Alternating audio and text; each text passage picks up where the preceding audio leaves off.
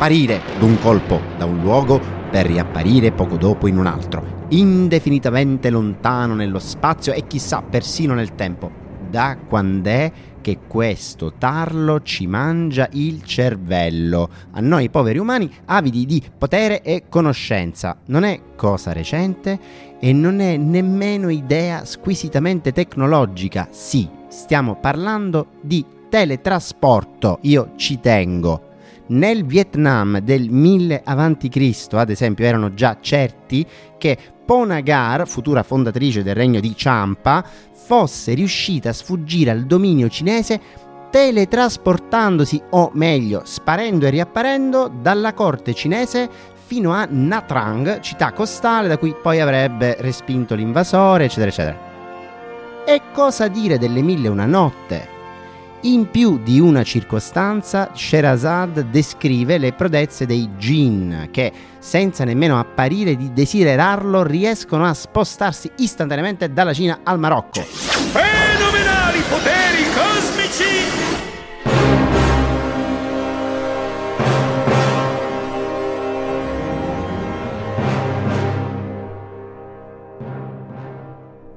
E poi c'è Siegfried nell'anello dei Nibelunghi Wagner, versione originale storica, insomma Siegfried a un certo punto ha un elmo, il Tarnelm, che gli dà eh, proprio la possibilità di teletrasportarsi. Succede nel Götterdämmerung. Atto secondo, scena 2, se non mi sbaglio.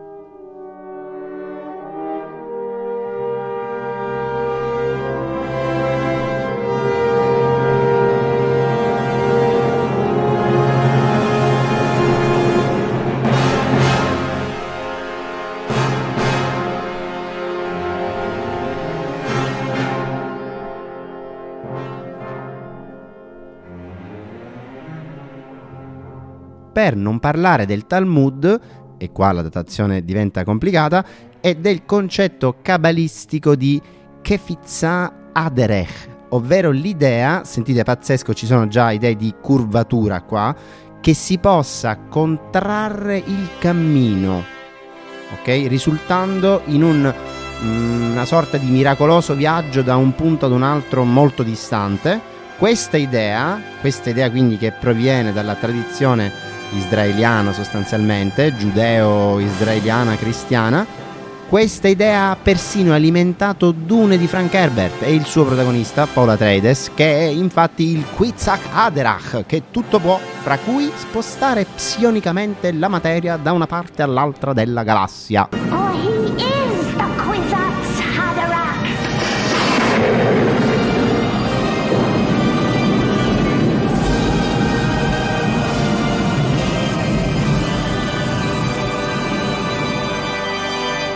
arriviamo quindi al punto.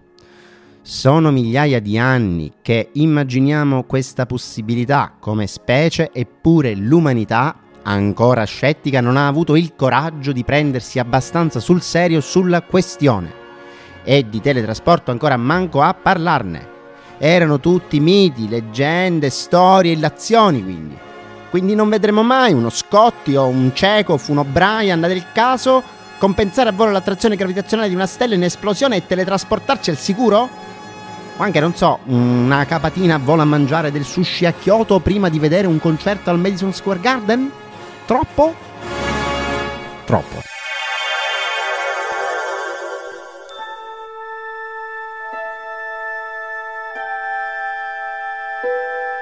Space, the final frontier.